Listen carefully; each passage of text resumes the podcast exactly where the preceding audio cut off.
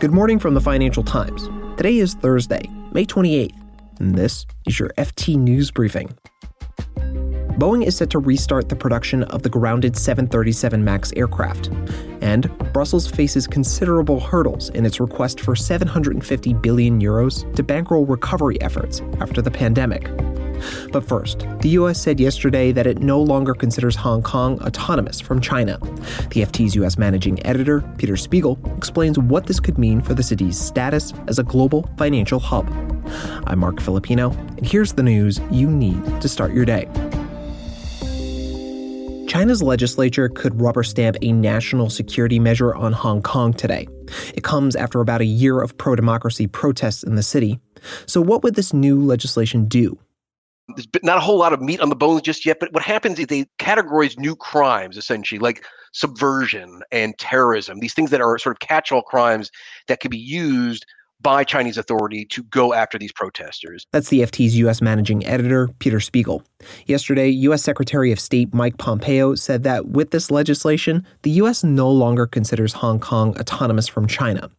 This marks the possible first step towards removing special trade and economic agreements that have helped Hong Kong sustain its place as a financial hub. Peter has more. I think you have to acknowledge this is a threat to Hong Kong as a global financial center, right? It has long been, you know, dating back to British rule, the most important, or next to Tokyo, at least the second most important financial center in Asia, and, and, and increasing in importance as a gateway to investment in China.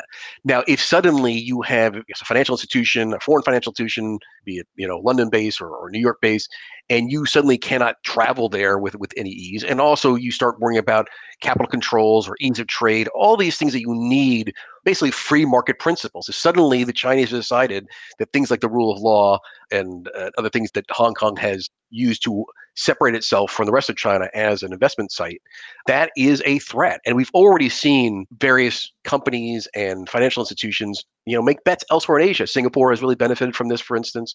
You know, there's a lot of fear, particularly the financial community in Hong Kong, that this is, I won't say the beginning of the end, but the beginning of a real diminishment of Hong Kong as a financial center in Asia.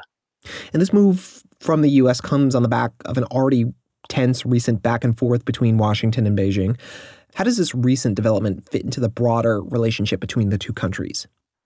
This has been going on, frankly, since the start of the Trump administration, right? You know, this is a president who campaigned saying that every single president that came before him has sort of kowtowed to the Chinese, and he's not going to do that. So the tariff regime came in. Obviously, a huge amount of pressure on Huawei, this telecom uh, equipment manufacturer that makes a lot of the 5G equipment that has been used by Western telecom companies. Um, we've seen actually a result of that uh, just on, on Wednesday, where we had the, the CFO of Huawei, who is actually also the daughter of the founder, if you remember, was arrested last year, uh, detained in Canada, in Vancouver, by Canadian officials. Right, Meng Wanzhou. Um, yeah, yes. Uh, Meng Wanzhou was, was was detained as she was transiting the, the Vancouver airport. Just on Wednesday, she lost a bid to sort of have her case dismissed. The judge says that the U.S. is right to go ahead and seek extradition, so she's not going to be extradited just yet. But you know, again, another symbol of the the ratcheting up of pressure, the ten- of tensions between U.S. and China. And so this move on Hong Kong is sort of the last straw here. Right. And to that point, um, how far might the U.S. go to punish China for this legislation?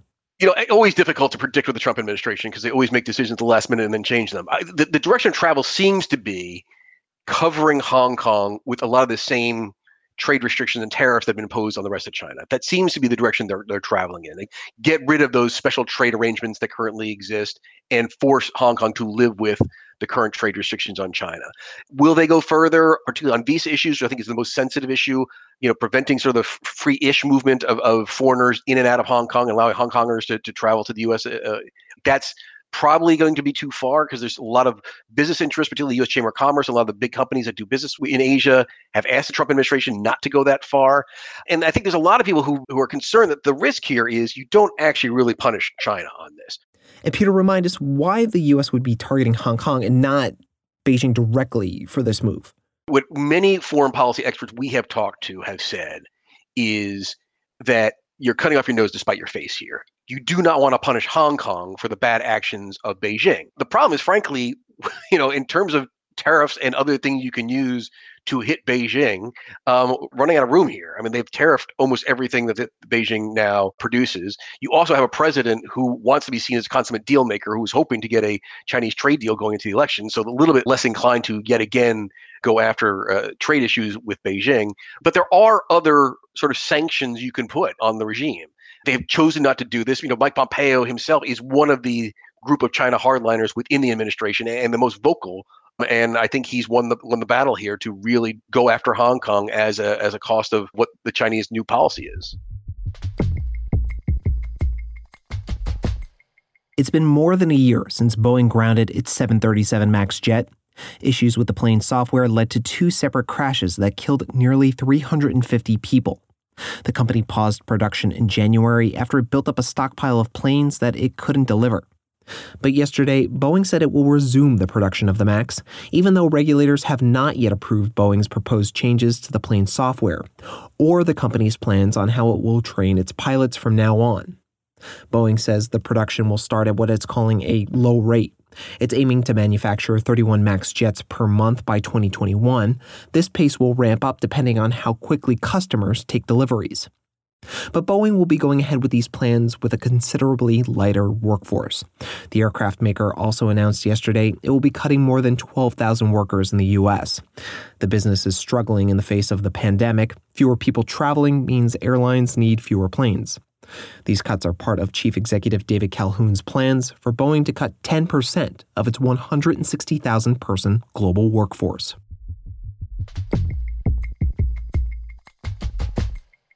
Next Generation EU. That's the name of the 750 billion euro proposal to help countries recover from the effects of the economic downturn brought by coronavirus. European Commission President Ursula von der Leyen pitched the plan yesterday. We either all go it alone, leaving countries, regions, and people behind, and accepting a union of haves and have nots or we walk that road together. We take that leap forward. We pave a strong path for our people and for the next generation. Brussels would borrow for the fund from the capital markets and then distribute the aid in two forms 250 billion euros in loans, but the majority, 500 billion euros, would come in the form of grants, something that northern countries, so called frugal governments, the Netherlands, Sweden, Austria, Denmark, have taken issue with. A lot of these frugal governments want to know whose pocket this is coming out of, and it's an important question since Brussels has never borrowed at this scale before. The EU plans to establish a yield curve of debt issuance, with 30 year bonds as the longest maturity. Repayment would start no earlier than 2028 and be completed by 2058. Another big question is how the money will be distributed between states. Well, that depends on what they apply for and how Brussels assesses their plans. It'll also come with conditions about how it's spent, part of an effort to get the money to flow through EU programs on things like boosting competitiveness and shifting away from declining industries. While the next generation plan requires unanimous approval from the bloc, Brussels has a bargaining chip. That's because the plans are tied up with the EU's next multi annual budget, which has to be ready by the end of this year meaning plenty of negotiating opportunities with the frugal states that have a lot at stake in these budget talks, including their demand to retain national rebates. You can read more on all of these stories at FT.com. This has been your daily FT News Briefing. Make sure you check back tomorrow for the latest business news.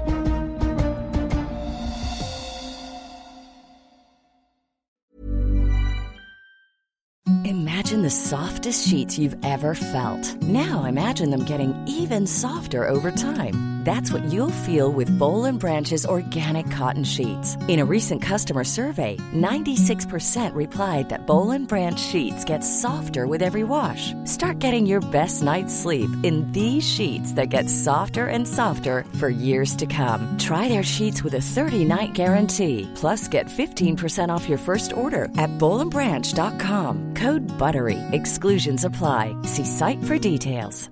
Hi, this is Janice Torres from Yo Quiero Dinero.